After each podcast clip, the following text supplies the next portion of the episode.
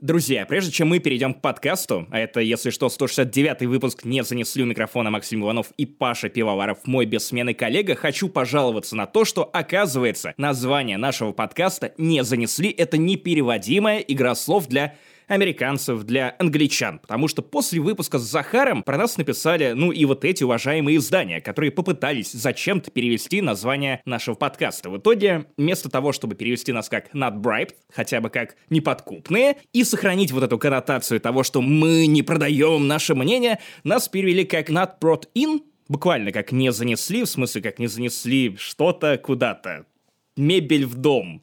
И мне интересно, что люди, которые составили мнение о том, чем будет Сталкер 2 по этим вырезкам в американских изданиях, они вообще подумали, куда пришел Захар? Что вот был подкаст про мебель, про, я не знаю, про перевозку, что-то. Захар пришел такой, да, именно здесь я буду рассказывать вам эксклюзивы про одну из самых ожидаемых игр ближайших лет. Кстати, не написали про кнопку бега. Ламеры работать не умеют. Итак, если вы еще не поняли, это подкаст не занесли, он уже начался у микрофона, да вы знаете, кто мы только что представились, Паша.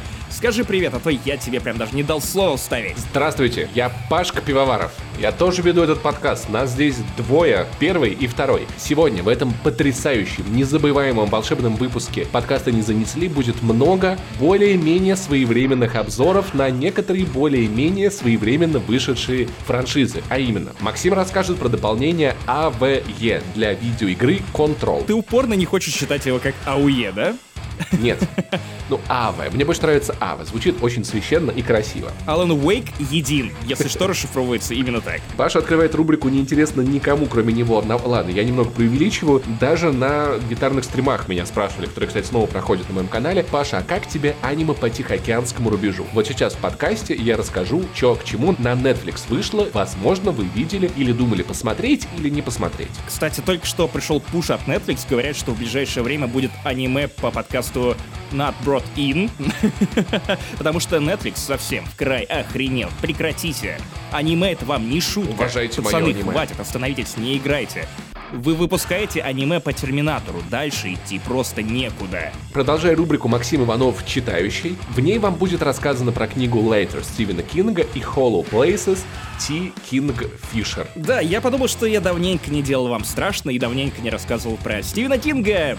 Да, я люблю Стивена Кинга, вы это знаете. И раз уж у него вышла новая книга, о которой мало кто знает еще на русском, потому что на русском ее еще не издали, я подумал, что, хм, игр пока что не выходят, новостей особо нет, Паша забрал себе все сериалы, окей, тогда мне достаются книги. Я вот в следующем выпуске расскажу вам про еще более страшную штуку, а именно, как закончилась книжная серия про Декстера. Я вот ее дочитал, я в полнейшем ахуе, я не думаю, что можно было сделать хуже, чем в сериале. Но я вам расскажу, я вам расскажу. Еще один сериал в рубрике «Российские сериалы с кинопоиска», который впервые за долгое время я не буду хвалить. Сериал не смешно, это, во-первых, не смешно, во-вторых, не интересно, в-третьих, не надо. Нет-нет-нет, погоди, надо комментировать это цитаты из Сталкера. Так не смешно же. Вот этот мужик у костра. А в конце мы представим вам уникальный тизер нашего платного подкаста для Патреона, где мы по традиции разбора всякой хуйни, которая происходит у Марвел, взяли сериал Ван Vision со всеми спойлерами, обсудили все, что нам понравилось, не понравилось, что мы про это думаем, есть несколько тупых шуток, есть одна хорошая, но я не скажу вам, какая именно, сами разберетесь, поэтому послушайте спешл. Если понравится, то я думаю, к моменту выхода подкаста, надеюсь, он уже будет на нашем Патреоне. Есть мразотная cool story про дудку, но... Ладно, вы сами послушайте. Если что, не, это не про наркотики, нет, про Максим музыкант, он тусовался с оркестром. Я флейтист из Гамельна. Короче, у нас на Патреоне в принципе много классных вещей, поэтому заходите туда, помогайте нашему подкасту, и тогда мы позовем Захара второй раз, чем черт не шутит. А мы те еще черти. Короче, это, а также многое другое в 169-м выпуске подкаста не занесли. Как всегда, на позитиве и в отличном настроении. Ну что, погнали?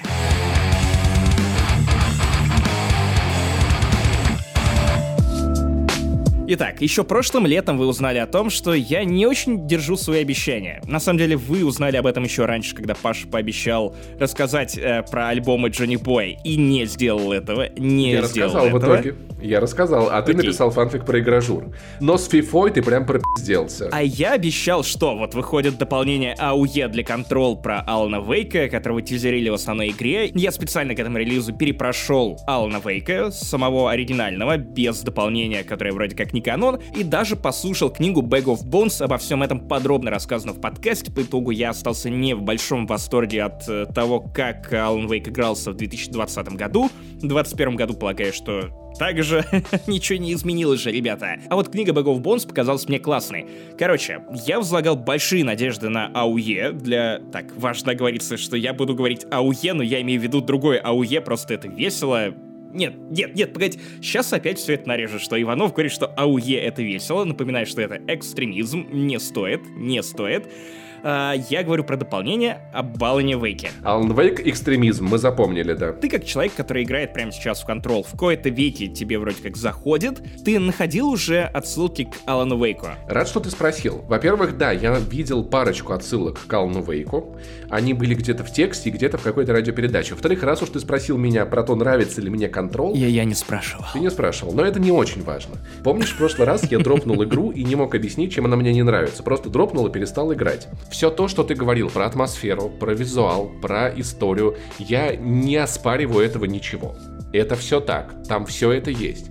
Игра, на удивление, красива, невероятно. Мне она намного больше заходит сейчас, когда у меня есть PlayStation 5, потому что я, я играю в 60 FPS, и она так сильно приятнее ощущается. То есть, и правильный телек. Да, она мне, она мне стала еще механически больше нравиться.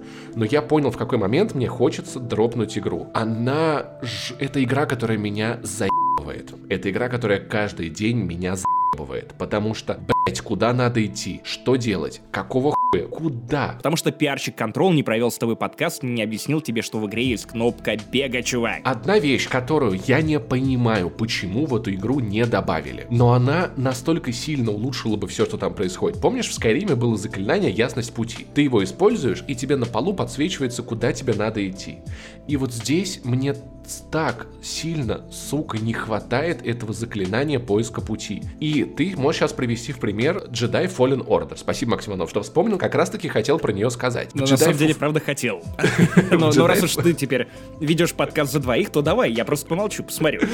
В Jedi Fallen Order карту можно было крутить, и она была 3D-шная. потому что она неудобная. То, что она в 3D, путало еще больше. Подожди, здесь у нас есть 2D-карта, где ты не понимаешь, на каком уровне находится цель или телепорт. Я сегодня попал в пространство, где нужно было собирать образцы плесени. Я вообще не мог там ориентироваться по карте, потому что это пространство под огромной картой, его не видно. Во-вторых, часто названия на карте перекрывают тебе проходы. Ты просто из-за букв, которые написаны, не можешь разобраться, куда тебе надо идти. Это так, это так. Большую ошибку я совершил, видимо, в прошлое прохождение, потому что контрол нельзя забрасывать в тот момент, когда ты не понимаешь, куда тебе надо идти. Теперь я выключаю игру только в тот момент, когда я знаю, что мне надо делать. И в итоге я каждый день хожу, я такой, о, классно, можно пострелять. Каев, о, интересная записка. Охуеть, очень прикольный босс.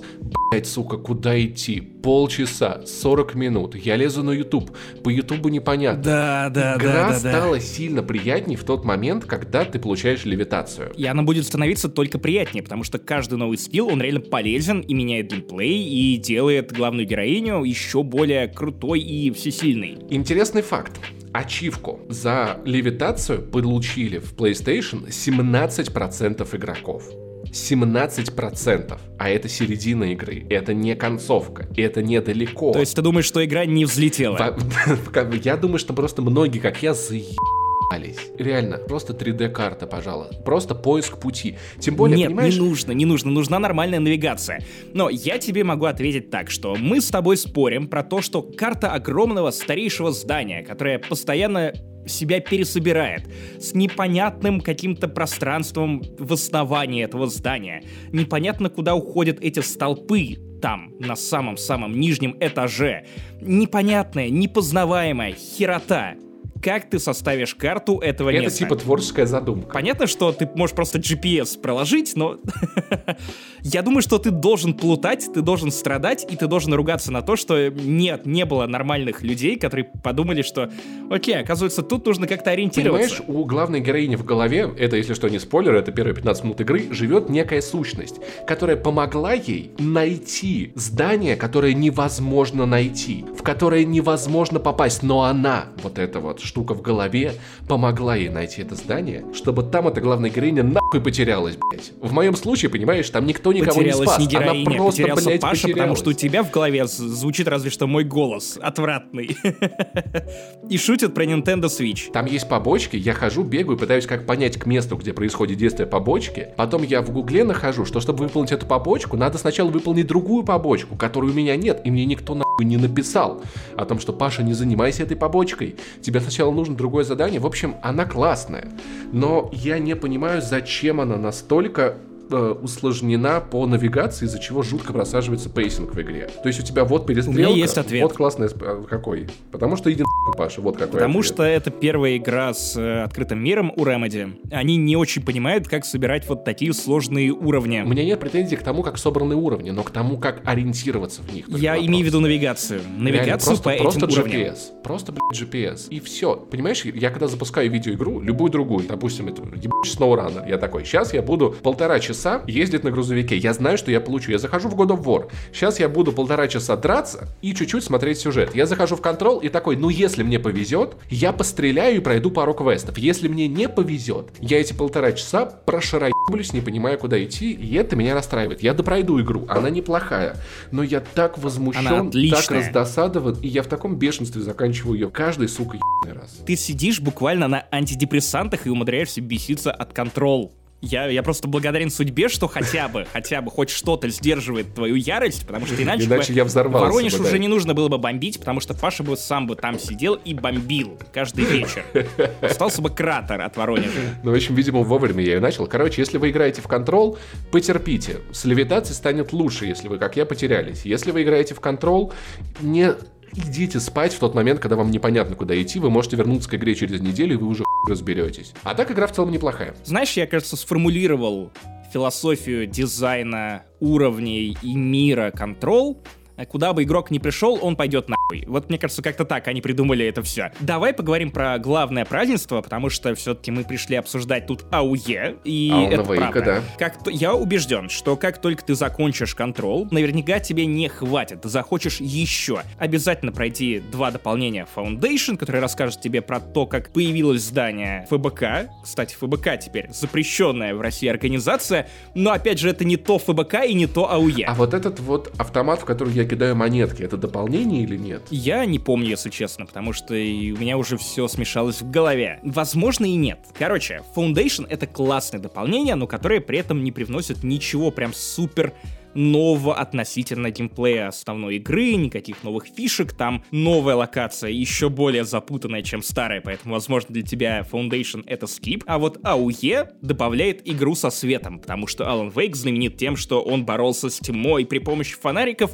В принципе, эту механику довольно прикольно перенесли на механику контрол, причем это выражается и как в случае с какими-то загадками на уровне, когда тебе нужно найти прожектор, который посветил бы на э, закрытый коридор, потому что там черная жижа, мазут, и мужики месят, э, ну, вы поняли, что. Вот. э, и- Мазут. ну, мазут, мазут. Это, кстати, глагол. Когда на тебя высирается огромный монстр, босс, которого ты можешь победить только при помощи света. Вот когда тебе нужно активировать один прожектор, другой прожектор.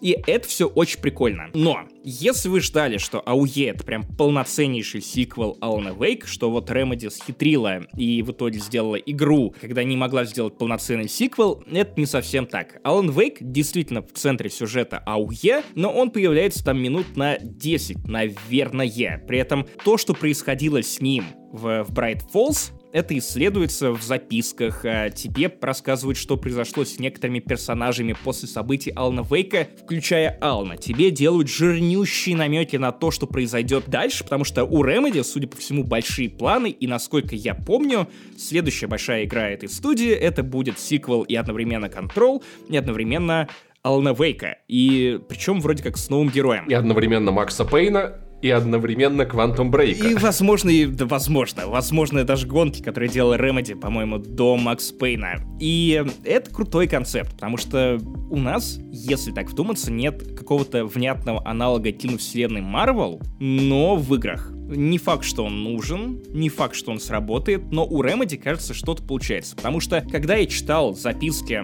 про то, что происходило с Аланом, и как это привязывается к, к тому, что тебе рассказывает Control, у меня не возникало ощущения, ощущение, что это пришито белыми нитками, что вот э, была одна игра, которая была сама себе на уме, потом они выпустили другую игру и, и где-то в середине разработки или где-то еще там решили, что окей, давайте соединим это все. Нет, как будто бы так и надо было, и Alan Wake действительно прям очень хорошо вписался в эту вселенную. Прохождение АУЕ займет у вас буквально 7-8 часов, это не очень много, но при этом охуительный босс. Ты помнишь Хартмана? Доктора Хартмана из Алана Вейка. Нет, я на, на, на слове Хартман я тут же Кадзиму вспомнил. А я, я думал, что на слове Хартман ты вспомнил Эрика Картмана. Так, пацаны, Это было бы слишком пацаны, надо мочить Алана Вейка. Не выкручивай мне яйца своим светом. Эрик скорее был бы Хартлесс, Ну, я, я не знаю. Короче, доктор Хартман начал хаживать в здание ФБК, ФБК, я, я не знаю, каждый раз мысль не об этом. Короче, в старейший дом, а, где его допрашивали по поводу того, чем он, блядь, занимался. Занимался он довольно шейди штуками еще в Валн Вейке, где он собирал в одной психбольнице людей с предрасположенностью к, к чему-то потустороннему, необъяснимому. При этом эти люди — это люди творчества, которых, возможно, где-то как-то коснулась тьма. И в итоге в АУЕ этот доктор Хартман превращается в огромную слендермена подобную ебанину на тоненьких ножках, которые сам по себе стал адепт, ну не адептом, а он подвергся влиянию тьмы, поэтому он теперь скитается по темнейшим углам старейшего здания, и точно так же, как и тьма в Алане Вейке боится света. И при этом главной героине Джесси Фейден мерещится Алан Вейк, который наконец-то пробился в каком-то виде на волю, сумел что-то там в себе починить, но при этом все эти вставки с Аланом Вейком, с живым актером, который играл его в оригинальной игре, это прям полнейший сюр. Он прям сюр-сюр сюр-сюр и даже больше сюр, чем то, что ты видишь в основной компании. В плохом смысле или в хорошем? Мне такое скорее не нравится. То есть это страшно,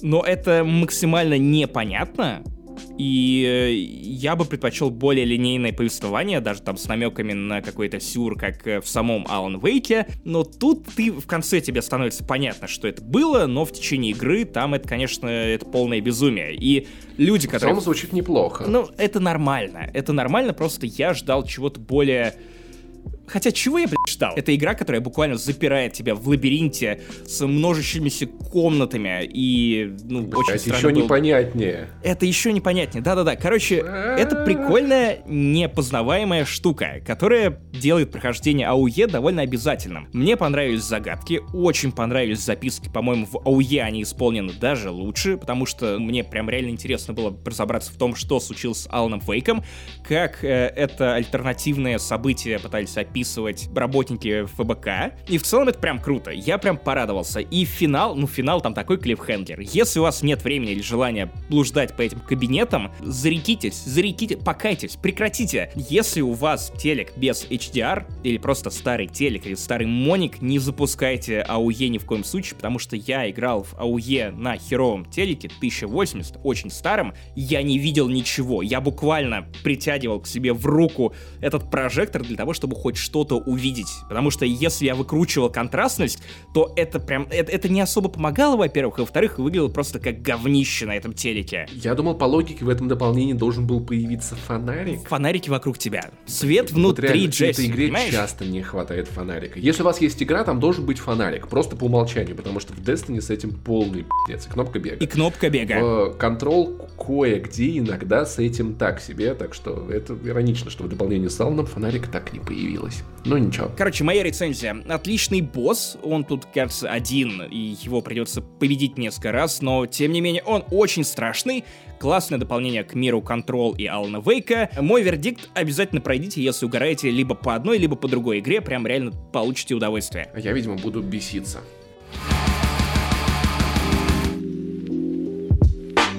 Меня проблема, Максим. Ламба или Фера? Я патологически влюбляюсь в обреченные нахуй франшизы. Потому что моя любимая видеоигра — это Dragon Age Origins. Игра, в которой после первой части нихуя хорошего не было. И нихуя хорошего не предвидится в ни в каком, блядь, будущем. Но есть несколько прикольных книжек. Я понял, что я угораю по киновселенной, которая обречена вот сразу после первого фильма и до упора. Это Тихоокеанский рубеж. Я серьезно фанатею по этой Если бы они назвали его громко, океанский рубеж. Вот тогда бы были бы кассовые сборы. Бейте меня маркетологом ваших фильмов.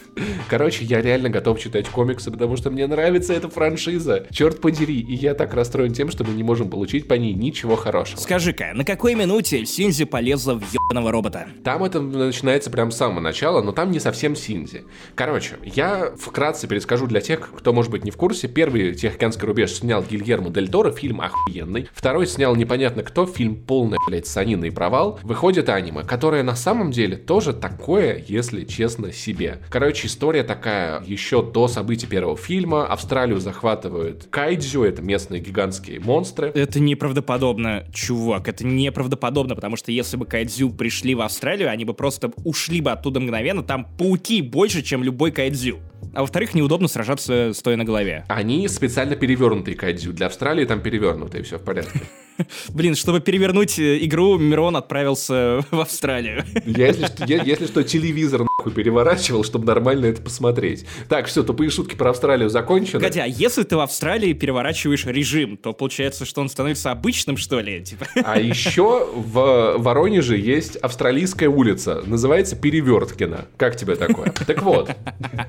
В целом, это улица из Control. Э, Главные герои — это брат и сестра. А, их родители оставили э, эвакуировались из, из Австралии в специальном таком оазисе, куда не проходят кайдзю, и родители такие, мы вернемся, и ухуячили на этом гигантском роботе в закат, и не вернулись. Прошло много лет, и эти брат и сестра находят под этим оазисом одного тренировочного егеря. Они в него залазят, и поскольку они дрифт совместимы, там такая тема, типа роботом должны управлять два человека, их психики сливаются воедино и управляют роботом. На этом основано много всякой прикольной ебанин. Люди переживают травмы друг друга. В первом фильме это было вообще классно обыграно. Главный герой был в этом дрифте с братом, когда брата убили. И он испытал все то, что чувствовал брат перед смертью. И на этом дрифте построено много прикольных штук. Брат и сестра залазят в этого э, робота, начинается дикий шум, прибегает Кайдзю, убивает всех, кто жил в их этой ебучей деревне. И брат и сестра от нечего делать отправляются пешкадралом на этом гигантском мехе пытаться выбраться из этой демилитаризированной зоны австралийской, где нет ни закона, ни власти, ничего, только Кайдзю, ебучий песок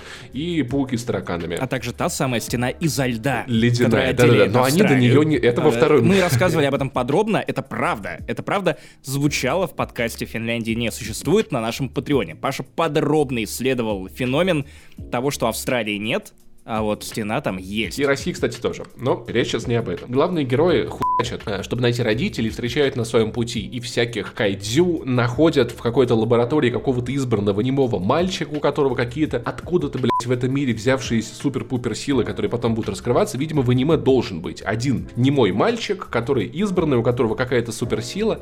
И, во-первых, это аниме некрасивое оно достаточно дешевое, оно 3D-шное. Я тебе объясню, когда аниме делают 3D-шным, то есть делают 3D-мультик, а потом его как бы обрисовывают, обычно получается срака. И в этом случае тоже получилось срака. Там нету никакого кадра, вот про который я сказал бы, типа, вау, это охуительно красиво. То есть это, во-первых, сразу минус. Сюжет, он, ну, не такой уж интересный. Но это типа род-муви, э, они встречают неприятности, они с ними разбираются, они как-то используют этого Титана. И там появляется столько аниме-ебанины. Наверное, глупо было надеяться ее не увидеть, но я почему почему-то надеялся. Теневые клоны. Там и избранный мальчик, там еще есть какая-то смесь егеря и кайдзю, который не понимает, кем она хочет быть, и уничтожает всех вообще на свете. Как эксперт по аниме рекомендую не мешать егер с другими напитками. Это в итоге заставит вашего второго пилота просто испытывать страшную головную боль, когда вы залезете в ебаного робота. Не стоит. Страшные проблемы с дрифтами. В итоге от аниме я не получил вот этого э, мех-порно, которым была первая часть. И одну штуку ни второй фильм по Тихоокеанскому рубежу рубежу ни аниме уловить не смогло. Потому что после аниме я понял, что мне хочется еще Тихоокеанского рубежа. Я пошел, посмотрел первый фильм, и он все еще охуенный. По истории он, конечно, вот... Он таким, наверное, и должен быть, знаешь, вот этот фильм про вояк, который мы боремся, нам надо освободить землю, победить. То есть персонажи достаточно плоские, хотя и с характерами. Их отношения в целом не очень интересны, как это, наверное, бывает в блокбастерах. Но Гильермо Дель Торо, он все-таки охуенный режиссер. И он очень классно ухватил атмосферу всего, что происходит. Там есть есть несколько таких фишек. Например, всегда, когда происходит сражение с кайдзю, идет проливной дождь. Ну, то есть это монстры, которые выходят из воды, и люди как бы готовятся... То есть он просто налил воды. Придал воде форму. Он, видимо, уже тогда хотел снять вот этот вот фильм, где, помнишь, про... Господи, Форма воды, я только что про да, это пошутил, чел. Да, да, да, да. Все, все, ты правильно пошутил, да. Он уже как-то был склонен к этой тематике, но это правда классно работает, потому что монстры выходят из глубин, из-под океана, и идет ливень, кромешный, и ты как бы понимаешь, что люди, находясь как бы на суше, они как будто бы погружены в ту атмосферу, откуда пришли эти непобедимые монстры, им приходится с ними сражаться. Все мехи дерутся очень, они двигаются медленно. Кайдзю двигаются медленно, и ты за это так переживаешь, ты как бы видишь, как напрягается каждый двигатель в этой машине. Я больше переживаю, честно говоря, за медленный твиттер в России. Как когда в Нюца четверг пытаешься загрузить пару фоток. Ну, не, не свои, в смысле, посмотреть чужие. Используй VPN. Солнце в первом Тихоокеанском рубеже получается только в моменты, когда вот режиссер хочет показать надежду, в какие-то воодушевляющие моменты. Главный генерал толкает речь перед финальной суицидальной миссией, и у него на фоне солнце такое желтое, вот как э, противовес вот этой холодной тьме, из которой приходят монстры. Потом ты снова погружаешься под эту воду, и это все очень классно работает именно на атмосферу, на картинку. Все проебано. И во втором фильме, и в аниме. И, в общем, никакой надежды нет. Второй фильм оказался еще хуже, чем я его помнил. Блять. Мало того, что там кайдзю, что там, что в аниме на самом деле. Они двигаются не а как что гигантские. Хуже? Вторая часть или аниме? Вторая часть определенно нахуй хуже в сто раз. Я сейчас объясню почему. И там, и там хуже роботы аниме. двигаются скорее как люди в костюмах. То есть они как гигантские махины размером с 30-этажный дом. Как Но... ростовые куклы. Вот эти чуваки, которые продают тебе да, да, кофе, да, да, да, да. я не знаю, на Киевской они реально стали быстрее, и это не стало ощущаться таким массивным. То есть в первом фильме ты чувствуешь массу во всем происходящем. Второе аниме типа, ну, окей, роботы дерутся, как это бывает во всех франшизах. Но есть один момент, который делает фильм, я, блядь, забыл про него. Я, во-первых, про сюжет забыл, потому что он там нахуй идет. Во-вторых, я забыл. Там есть очень эпичный кадр, когда э, ученый придумывает, что надо, используя кровь кайдзю, придумать супертопливо, чтобы моментально доставлять егерей в любую точку планеты, прикрутив к ним ракеты гигантские гигантские. И ты видишь, как с мыса взлетают пять гигантских роботов. Все радуются так, как будто SpaceX запустился или правильно приземлился. И в этот момент начинает играть ла ла ла ла ла ла ла ла ла ла ла на всех егерях и один из героев из пиздюков, Погоди, это, это не ты, шутка. Ты, ты не травишь. Это в кино тоже было, в кинотеатре прям было. Это, это факт. Наконец-то кто-то снимает пупы с большим бюджетом. Великолепно. И один из героев такой, ну мне бабушка эту песню пела, когда я был маленьким, она меня успокаивает. И эти роботы улетают эпично в небо по троллу мэна нахуй. Это полный пиздец. Короче, я разочарован, расстроен. Если вы любите Тихоокеанский рубеж так же, как я, аниме не удовлетворит вашу любовь по этой франшизе. Мы обречены всю жизнь пересматривать один фильме Гильермо Дель Торо и страдать. Я погуглил третий фильм, у студии есть планы скрестить его с э, Monster Universe, где Годзилла и где э, Кинг-Конг. Они хотят к этому это все нахуй прикрутить. Поэтому это все обречено. Ну, в этом есть смысл. В этом нет смысла. Это единственное, что может вытащить эту франшизу. Да нет, не вытащит. Все, пизда. Всему пизда. Миша, давай по. Мы обречены. Я, я, короче, обречен любить франшизы, которые умирают не родившись. Ну, вот такая вот у меня судьба. Так что аниме я не советую можете сэкономить себе время. Пилоты вселенной Тихоокеанского рубежа скидывают на Кадзю егерь-бомбы.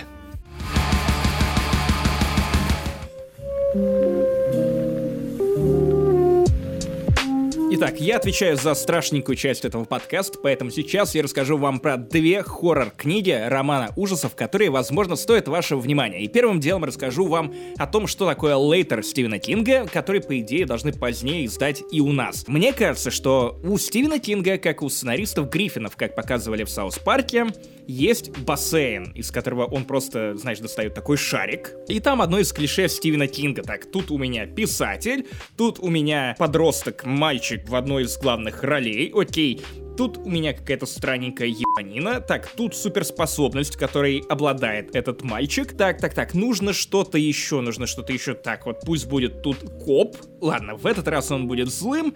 Ну и, в общем-то, все. Так, а, да, еще и рак. Рак должен быть. Рак обязательно, потому что страшная штука. Охапку дров и Стивен Кинг готов. Да, да, да. При этом, окей, тут не совсем верное описание романа Later, но при этом очень много клише, которые характерны для Кинга, они тут на месте. И знаешь, я, наверное, поругал бы Стивена Кинга за это, как мы обычно ругаем, например, фильмы Марвел за то, что каждый раз ты идешь в кино и там примерно одно и то же, каждый раз, каждую пятницу одно и то же, но Стивен Кинг настолько мастеровитый рассказчик, что каждый раз, когда он зачинает ту же самую басню, ты просто не можешь остановиться и перестать читать. То, как он рассказывает историю, которая была рассказана уже много-много раз, это мастерство. Только Стивен Кинг может рассказать тебе штуку максимально линейную, в своей задумке, но с постоянным отвлечением влево и вправо, с флешбэками постоянными, которые при этом логично вытекают из повествования, это такой поток сознания, очевидно, нерегулируемый, нередактируемый, что ты просто не можешь от этого оторваться. И вот Лейтер — это хорошая книга Стивена Кинга, что с Кингом в последнее время случается чаще, чем со Стивеном Кингом времен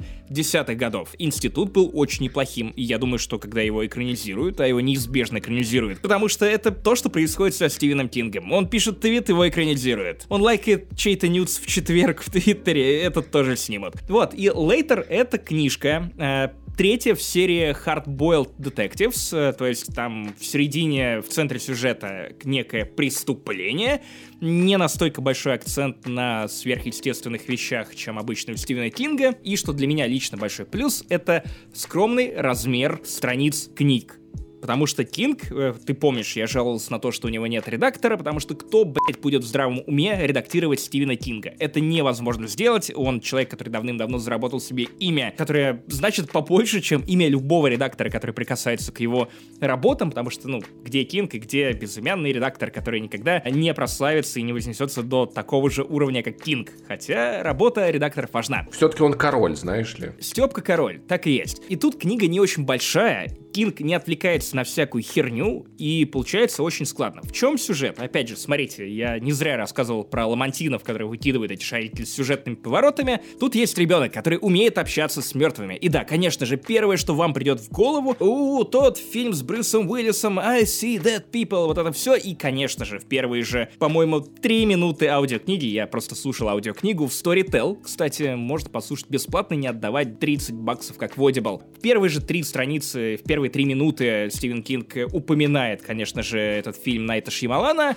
но Я потом вижу все... мертвых людей. Я вижу мертвых людей. Эм, в Лейтер нет совсем уж неожиданных поворотов, и поэтому вы скорее следите за, за рассказом, за повествованием. Главный герой умеет общаться с мертвыми людьми. Вот если их только убили, или они где-то умерли, он может прийти в это место и увидеть их призрак, поговорить с этим призраком, при этом этот призрак самый не может тебе лгать. Ну, этому мальчику не может лгать. И в какой-то момент главный герой рассказывает об этом своей маме. Мама, разумеется, сперва не верит, но потом начинает верить, потому что те вещи, которые говорит этот мальчик, они сбываются, и сама мама, она тоже начинает немного в этом участвовать, и происходит большое-большое несчастье. Его мама оказывается в долгах. Ну, не совсем в долгах, но буквально денег немного. При этом она управляет, по-моему, литературным агентством или чем-то в этом духе. То есть она постоянно... В общем, денег немного, да работает с писателями. И денег немного, э, в целом нет больших хитов именно у ее агентства, но при этом есть один писатель, который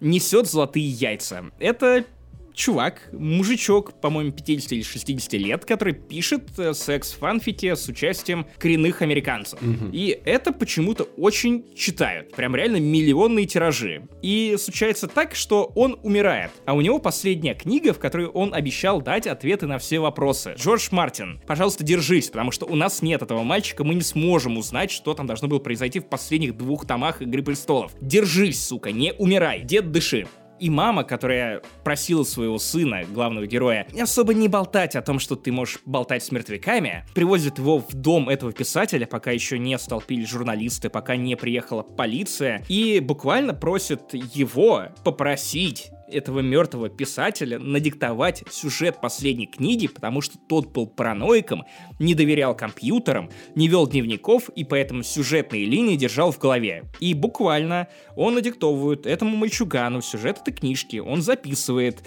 а мама пишет эту книгу за этого писателя ну, понятно, и да. продает ее опять же огромным тиражом, всех хвалят. В этот же момент эта мама встречается с копом, женщиной полицейской, с которой она при этом спит. Это эта женщина оказывается не очень хорошим копом. В том смысле, что она прям грязный коп. И не в смысле, что она спит с у мамы, поэтому она грязная девчонка. Нет, не чиста на руку. Ее легко можно вывести на чистую воду, ее достаточно просто убить, а потом допросить ее призрак, так ведь? Это ну, так ну, работает. Ну, ну...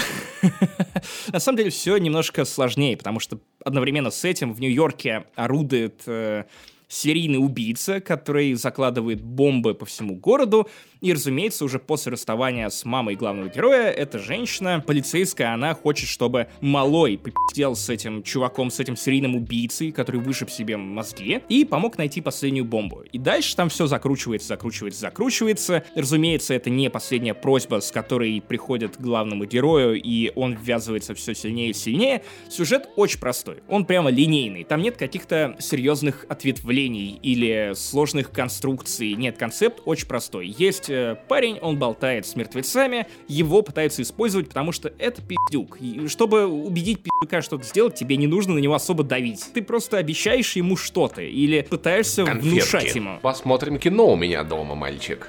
Ммм, хочешь конфетку? Если ты расскажешь, где лежит последняя бомба, тогда куча людей не умрет, а меня не уводят с работы. Давай, давай. Короче, очень хорошая книга, от которой сложно оторваться. Ничего впечатляющего, ничего необычного, ничего супер нового нового относительно мира книг э, Стивена Кинга. Нет, просто добротный роман, который приятно слушается, потому что, во-первых, там классный рассказчик, а во-вторых, он, ну, какой-то прям сдержанный, он заканчивается вовремя, в конце вбрасывает не очень нужный твист, один из главных твистов всей книги, при том, что твист этот не для главной сюжетной линии, то есть заканчивается главный сюжет, и в конце, кстати, ах да, вот такая спорная херня, малек. И там реально спорная херня, я не очень понимаю, зачем Кинг ее ставил. Это ну, что-то на уровне э, вот той сцены секса из э, «Оно», наверное, как-то вот так. Менее описательное, но в целом тоже достаточно...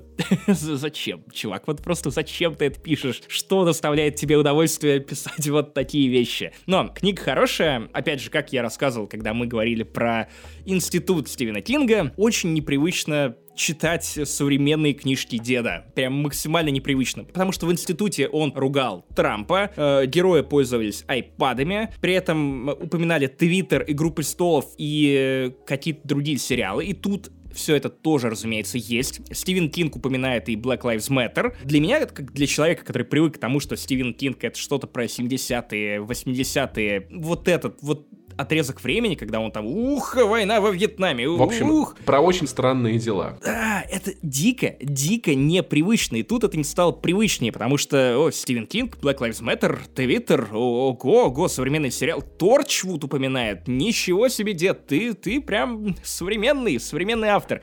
Короче, послушайте, почитайте, когда это выйдет на русском, если вы не можете послушать это на английском.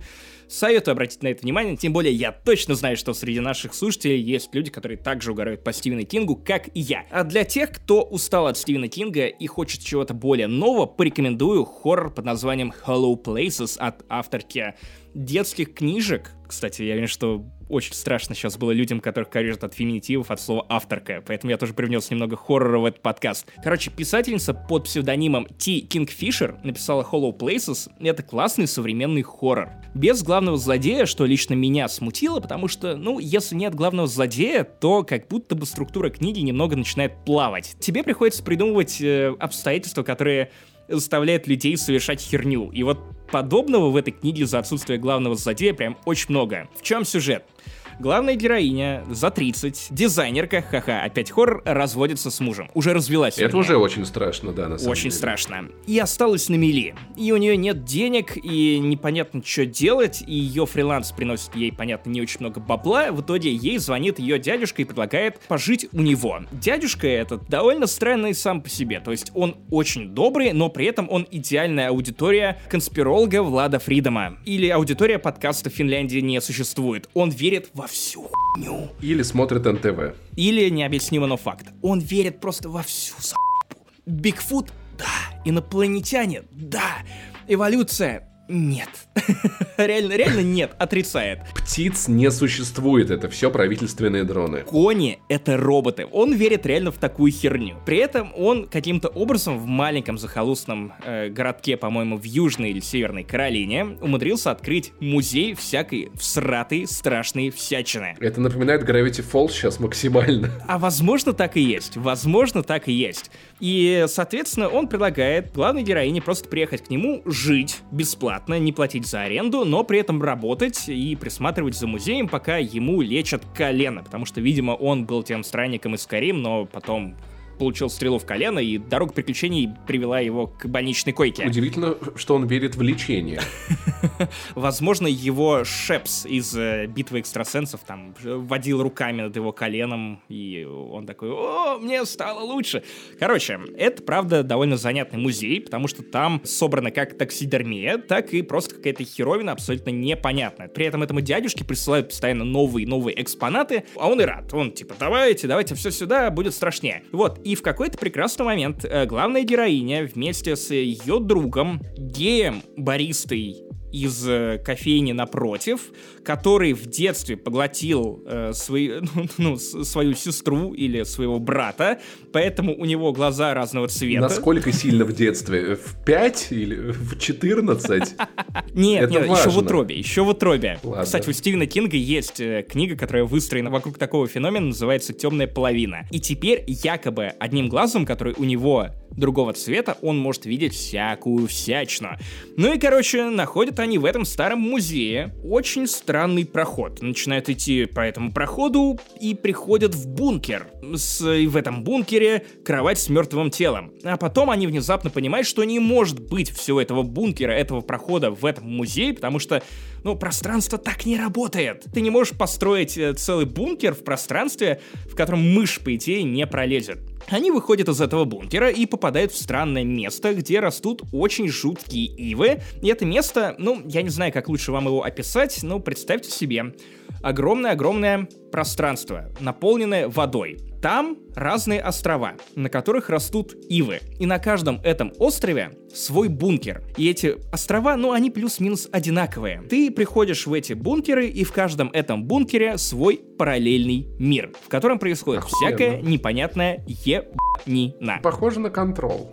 Очень похоже на контрол, поэтому мне понравилось. Э, например, в этих ивах тоже какие-то странные духи непонятные. Ты на них смотришь, и там шевелятся тени. При этом тут же у тебя какой-то странный всратый лодочник передвигается на лодке, и главные герои, блуждая между бункеров, замечают фразы вроде «не думай о них», ибо они голодны. Блин, это, конечно, лучший способ вообще убедить людей не думать о них, попросить не думать о них. Да, да, да, да, да, да, да. Ну, именно на это и жалуется главная героиня в одном из моментов. Кстати, очень живо написана книга и прочитана, опять же, великолепно.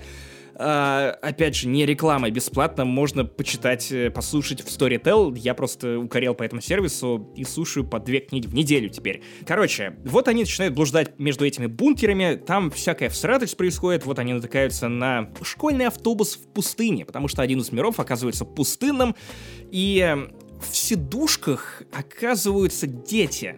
То есть они перешли на другой уровень реальности, и стали существовать как желе в этих сидушках. То есть там вот такая херня происходит. Вы примерно можете представить себе, что ждет главных героев э, в таких условиях, как они попытаются найти дорогу обратно они домой. скорее всего. Вполне можно ебнуться, потому что все это описано довольно живо. И это, по-моему, второй роман этой писательницы под э, псевдонимом Кинг Фишер. И первый роман, он называется Twisted Ones, который тоже, в принципе, был обласканный критиками и читателями, и хорошие отзывы и у того, и другого романа романа на Goodreads. А, кстати, классный сервис. Отмечайте там книги, которые читаете или хотите прочитать. Я прям очень здорово структурировал свою книжную полку. Ну, вдруг кто-то не знает про Goodreads. Э, хорошая книга она местами проседает, особенно в середине, и опять же из-за того, что нет четкого злодея, немного утомляет то, что постоянно приходится придумывать причины, как э, завести главных героев в новую и новую ебанистику, и финал тоже получился немного размытым, потому что я бы хотел, чтобы все закончилось немного иначе, то, как закончилось тоже, ну, в принципе, неплохо, но какая-то прям слишком простая развязочка. И если вы ждете ответ на вопрос, кто же делал все эти бункеры, не ждите четкого ответа. Хотя мне Путин. прям очень хотелось его получить. Я, я дал. Возможно, возможно. Ну, кто он больше всех любит бункеры? Ну, хорош. Ну, ну это да, все да. бункеры Путина, не думая о них иначе. Это же про, про единороссов, очевидно, да? Д Дыра в Новоогарево. Да-да-да. Короче, на этом, пожалуй, я закончу книжный дозор на этой неделе в подкасте «Не занесли». Обращайтесь еще. Надеюсь, что вы знаете английский язык, или эти книги переведены, или переведут в ближайшее время на русский. Запишите их себе куда-нибудь, или, например, занесите в Goodreads э, в категорию «Хотите прочитать», и не пропустите их особенно если любите хорошие современные дипкие романы ужасов.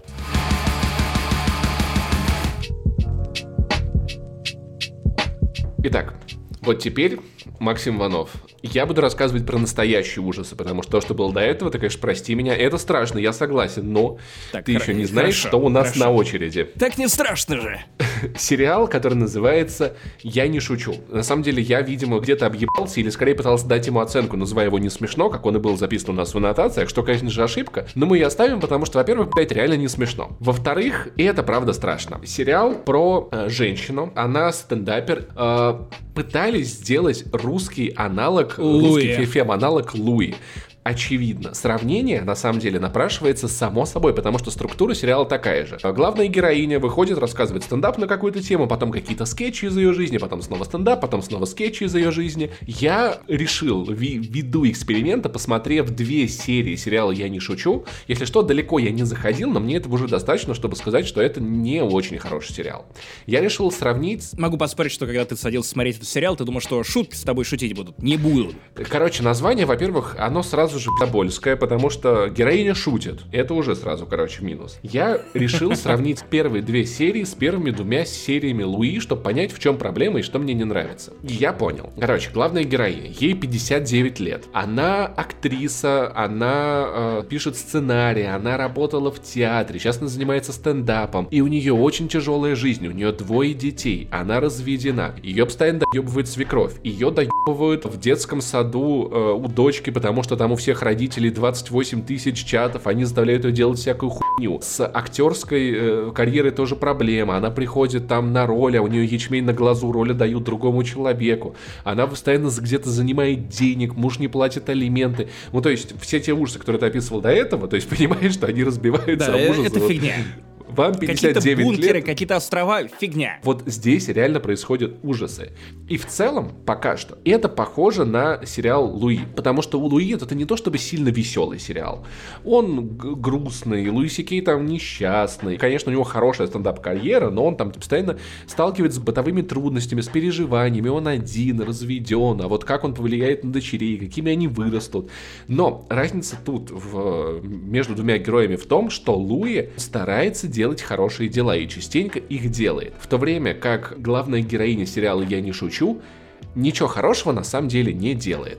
Ну, то есть ты просто видишь человека, у которого по всем фронтам происходит говно, но в персонаже нету ничего симпатичного, привлекательного и вызывающего сочувствия. Луи в самой первой серии показан как хороший родитель, который ходит в школу к дочери, выступая там, ну, как взрослый, который присматривает. Они едут на какую-то экскурсию, он сопровождает их как, как взрослый родитель, кучу этих маленьких детей, помогает учителю, потому что он, он, он, он заботится о своей дочери, он делает хорошие дела. То есть ты это видишь. Короче, дают причиной его полюбить. Да, Луи очень смешной, очень нелепый на свидании с девушкой, где он и оделся не так, он надел костюм, она оделась как-то сильно проще, они идут в какое-то место, там нет столиков, он пытается ее поцеловать, а она э, сбегает от него на вертолете. Там есть место для сюрреалистичности, и ты сопереживаешь герою. Твое сопереживание строится на том, что ты видишь, как он хочет быть любимым, быть в отношениях, как он хочет заботиться о своих детях. И все перебивается хорошими шутками Луиси Кея. То тут главная героиня. Все сочувствие к ней строится на том, что типа, ебать, как же ей плохо. На русской хтоне мы пару выпусков терпели, держались, не, не произносили слово хтонь, хтонь, хтонь, хтонь, хтонь. Хтоня против всех. Вот она. Это, это Появилась мы. и вернулась. Да, на самом деле, главная героиня в целом, да, это реально хтоня против всех. И, насколько я понимаю, по задумке авторов сериала, ты должен ей сочувствовать, потому что у нее двое детей, ей 59 лет, и она разведена, но этого недостаточно, чтобы сопереживать персонаж. Персонаж может быть разведенкой 59 лет, но мразотой при этом персонаж тоже может быть. И тут как бы героиня не мразота, но и не хорошая, но каких каких-то поводов заинтересоваться ей как человеком я не увидел. Полюбить ее как персонажа я тоже не увидел. Просто пересказ того, как все в ее жизни идет по пизде. Я думал, что хотя бы в конце первой серии будет какая-то надежда, хотя бы какой-то шанс. Хотя бы шутка. Да, может быть, она выиграет в лотерею. Или получит предложение сыграть роль своей мечты в классном серьезном кино и будет весь сериал через все это говно продираться к этому светлому лучику, чтобы что-то вот хотя бы маяк какой-то вот появился светлый. Но нихуя, просто серия заканчивается тем, что она вся заебана приходит домой, несчастная, дети спят, э, значит, она ложится на диван, и приходят к ней ее дети, обнимают ее, и ты такой, боже мой, она, она хорошая мать, потому что дети приходят к ней спать. Вот, вот такая вот аргументация этого, блядь, уровня. Там есть прикольные шутки. Кажется, хорошие московские комики писали шутки для этого сериала, потому что стендапит она неплохо. Там появляются камео всяких ребят из стендап-клуба номер один и в разных ролях, но, в общем-то, это все. И, как бы, понимаешь, э, миссис Мейзел из этого не получается, потому что миссис Мейзел сказка, а я не шучу, это, это сказка братьев Гри, блядь, хлопай ресницами и пиздец. А... Хлопай бургер за здоровье Собянина. Это скорее похоже на Луи, но это не мило, потому что все главная героиня еще на самом деле иногда себя не очень хорошо ведет. И просто не получилось не влюбиться, не очароваться, хотя актриса классная. Я понимаю, что Елена Новикова, она, во-первых, блядь, она актриса, во-вторых, она сама и снимала фильмы, и писала сценарии. Она как бы тоже участвует в создании сериала про себя, ну, то есть про ее проблемы, она понимает, в чем дело. Но, видимо, она все-таки не понимает, как надо прописывать персонажа, чтобы он вам нравился, и вы были ему увлечены. Поэтому я, в общем, дальше Я, я не верю, что это ее проблема, а не Незлобина. По-моему, один из самых несмешных людей в стендапе после Дениса Косякова. Э, бля, я вспомнил про Дениса Косякова, я прям разозлился. Насколько не смешной комик. Просто кошмар. И опять же, эта история с тем, что Незлобин придумал режиссерку для этого сериала и писал там описание для кинопоиска с какой-то херней, что вот она не может давать интервью, потому что куда-то уехала. И то, что название короткометражек намекали на то, что она выдуманная, потому что из них складывалось сочетание несуществующая женщина или типа того. Это тоже, ну, как-то так себе. Ну вот как-то так себе. У вас что, мало женщин-режиссеров, которые вам могут снять что-то классное? По-моему, достаточно. Молодых так точно хватает. Режиссер фильма Саша Тапочек, и он не снял ничего. По крайней мере, на, на поиске ничего не указано. Это она, это она, это выдуманная режиссерка. А, все, понял, да, окей, понял. Там понял, режиссер да. сам не злобен, насколько я знаю. Это хороших женщин-режиссеров и в России, в СНГ их много. Слушай, в целом мне нравилось... Ты помнишь э, сериал «Незлоб»? Казался ли он тебе смешным? Я только обзоры поперечного на это видел, поэтому я не могу делать выводов, но я смотрел его полудокументальный, ну, документальный, на самом деле, фильм про то, как он выступал в Америке, Саша From Russia, и мне было прикольно. Мне было интересно и смешно, это правда было интересно, он ездил по Америке, общался с людьми, пытался выступать там на английском языке, даже там люди смеялись над какими-то его шутками. Ну, там были прикольные шутки, типа, что вот американцы думают, что Путин как-то, что россияне как-то повлияли на их выборы, но россияне могут повлиять даже на свои выборы, и люди как бы это ценили. Мне нравилось. Но, видимо, сериал «Незлоб», насколько я помню, был не очень классным. И я не шучу, вышло тоже, кажется, как-то не классно. Может быть, знаешь, если бы «Незлоб» про себя сделал, как Луи, здесь главная героиня неизвестная. Она не настоящий стендап-комик, да? Луи Кей снимал сериал про себя, знаешь, что он хочет. Он был уже состоявшийся. Я думал, а кто вот мог бы быть на самом деле вот на его месте? Мне кажется, если бы сам Незлобин был на его месте, и это могло бы получиться лучше, потому что Незлобин, он не супер удачливый, но вроде как ему можно посочувствовать. Он, э, по крайней мере, там, там во всяких интервью он выглядит достаточно искренним. Он старается, да, он был в огромной этой машине Comedy Club. Потом он решил, что я буду стендапером, буду сам по себе, и у него не так все хорошо идет, как шло в, в Comedy Club. В, в его персонаже достаточно много конфликта для того, чтобы вот он стал героем этого сериала, и мне кажется, так может быть, получилось бы лучше. Но получилось... Но тогда бы что... не вышло фем-повестки и аналога Миссис Мейзел. Не, это не аналог Миссис Мейзел. Это не в том жанре, не в той степи. В общем, непонятно для кого, зачем, почему и не очень хорошо. Посмотрите сериал Луи. Он до сих пор охуенный. Там вышло 5 сезонов, он закончился, потому что Луи Сикея отменили. Но вот, чтобы вы понимали, этот сериал настолько классный, что в третьем или четвертом сезоне там были две серии про школу, про детство Луиси Кей, я реально плакал. Вот от того, насколько там была пронзительно бытовая драма. этих серий. Так что он классный, и лучше посмотрите его. Не пожалеете. Только не смотрите «Жизнь Луи». «Жизнь Луи» — это ситком, он говеный. Луи, вот в одно слово. Он там вначале идет пиццу ест. Не ошибетесь.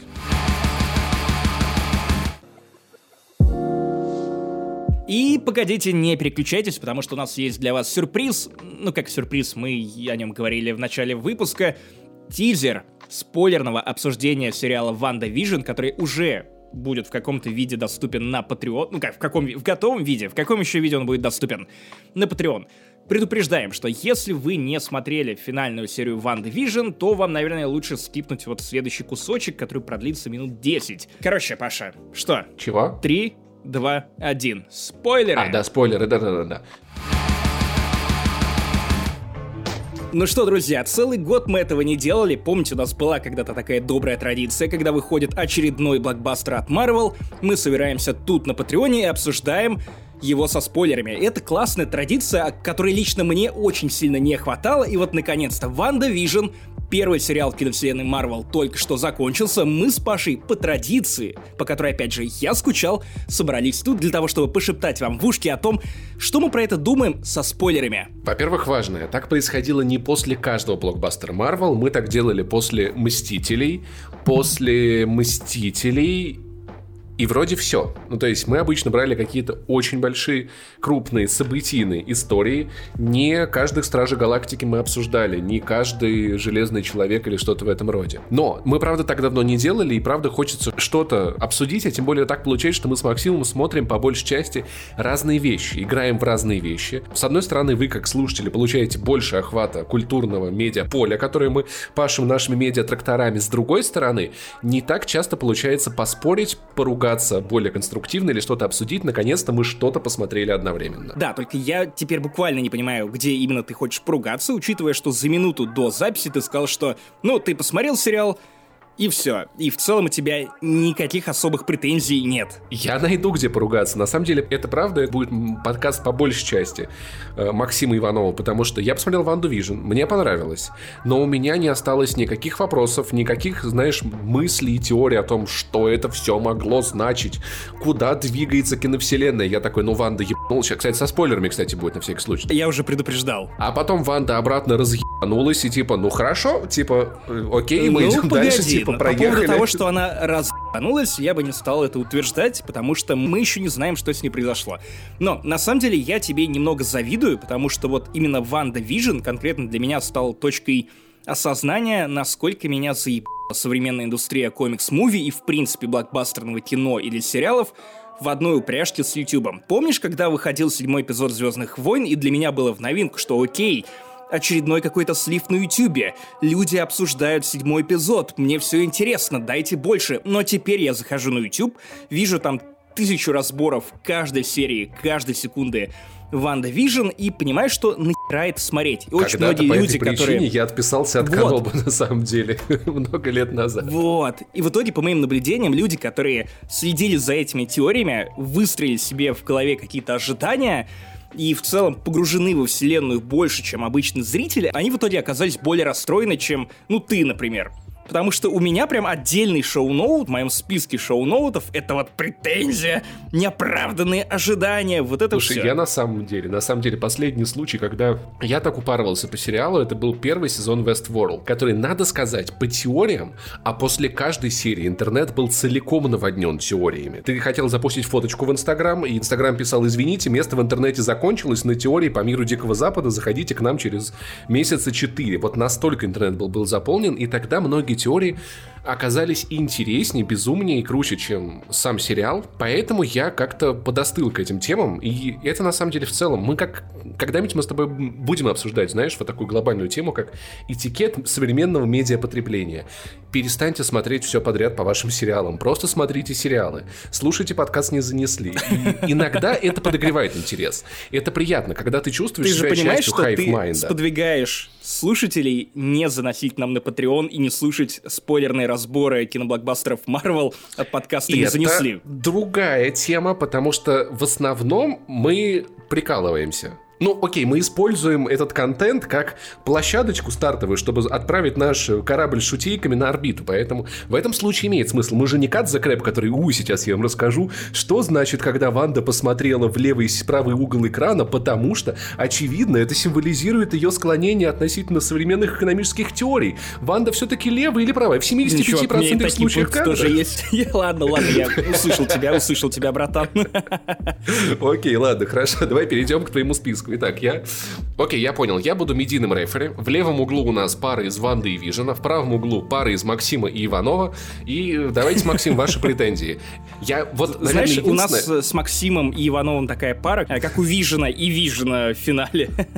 Им Ой, нужно было пососаться. Им нужно было пососаться, чтобы сделать отсылку к «Чужой завет». Вот тогда бы это было бы невероятно, невероятно. Господи, какая глубина. Я вот, наверное, единственное, что по сериалу я имею сказать, что вот те мои претензии, когда мы только начали смотреть сериал и обсуждали его в подкасте, про то, что я не понимаю, типа, нахуя эти сериалы, к чему они привязаны, что они значат, надо сказать, что в конце я понял, почему были именно такие сериалы, почему они именно так выглядели, вообще вся вот эта вот линия, что Ванда в детстве учила английский по этим сериалам и потом их же воспроизвела, выглядит классно, приятно, я был как бы приятно удивлен. То есть я еще и получил объяснение, почему все было именно так, все стало предельно логично. Да, это правда. Но на, на самом деле хотел я начать не с этого, а с того, что, наверное, нас все же немного обманули. Все-таки WandaVision это не сериал про Ванду и Вижена, хотя Вижн тоже участвует в истории, это сериал в первую очередь про Ванду и то, как она переживает ну, эту утрату, причем двойную утрату, она все еще оплакивает своего брата, тут же у нее возлюбленный человек, я не знаю, были ли у нее до этого какие-то возлюбленные роботы, или это ее первый... Э... Так или иначе, она дважды, опла... дважды, даже трижды, учитывая, что Вижн-то, по-моему, погиб два раза, нет? Я, я уже забыл, мне, нужно пересмотреть. Мне кажется, нет. Но учитывая, что она понапридумывала себе семью и еще и с ней потом горестно расставалась, это, я думаю, тройная утрата. Мне вспоминается шутка над фильмом «Прибытие», когда, в общем-то, женщина только встретила мужика, уже дала именно детям, все придумала, как все будет. А тут она еще и сама в этом разочаровалась и с этим рассталась, так что да, тут тройные переживания у Ванды. Поэтому, ну да, да, да, да. Но опять же, этот грязный приемчик. Марвел посмотрел на то, как зрители отреагировали на смерть Вижена в «Войне бесконечности» и такие «Ого, это очень классно, давайте убьем Вижена второй раз, чтобы вы снова плакали и приведем э, зрителей к тем же самым эмоциям». Это, с одной стороны, читерство, а с другой стороны, даже на второй раз это сработало. Блин, в финале не могу сказать, что у меня были глазки на мокром месте, но я прям распереживался, потому что финал у сериала получился на удивление трогательным. Во многом потому, что теперь мне стало не насрать на Ванду и Вижена, и это, наверное, лучшее, что, в принципе, мог привнести сериал в киновселенную Марвел, потому что до этого для меня что Ванда, что Вижн были абсолютными деревяшками. То есть я смотрел на них в кино, это просто супергерои, которые находятся в кадре, время от времени им накладывают спецэффекты, и ты такой, ну да, да, ну вот Вижн мертв, и вроде как он влюблен в Ванду, и, и, и что? По-моему, Крис Стакман пошутил, или кто-то из э, видеоблогеров, что лучшая сцена в э, «Мстителях», э, я, я уже даже не помню, в каких, то ли в третьих, то ли в четвертых, Ванды и Вижена, это та, где появляется Капитан Америка, бородатый, в тени, выходит из тени, такой, ух, классный. Да, вот настолько мне было насрать на Ванду и Вижена, а теперь нет.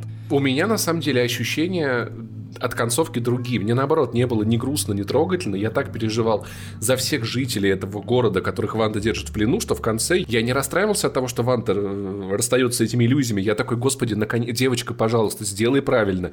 Перестань мучить всех этих людей. Отпусти их. То есть для меня это был скорее радостный момент, типа, боже мой, у нее наконец-то кукуха становится на место. Как приятно. Я бы не сказал, что кукуха встала на место, учитывая финальную сцену с этой Она э, стала равнее. Вич.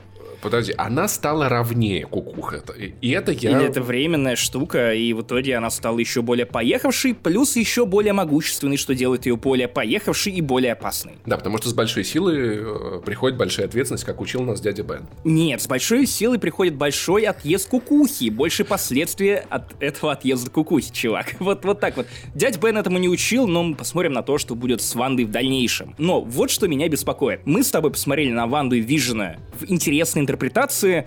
И меня теперь страшит то, что вот как только мы вернемся к обычным фильмам киновселенной Марвел, они снова станут деревяшками. То есть я внезапно для себя обнаружил, что Элизабет Олсен, оказывается, очень классная актриса с живой мимикой. Если ей дают материал, который ей очевидно интересен, она выкладывается на полную. То же самое с Полом Беттани, который сыграл Вижена. Он тоже в этом сериале великолепен. Все еще мужик с аджикой. Мужик с аджикой, да. Вот, и я не знаю, насколько много пространства теперь дадут Ванде и Вижену в будущих фильмах Марвел. Очевидно, что Вижена вернут, по крайней мере, белого Вижена.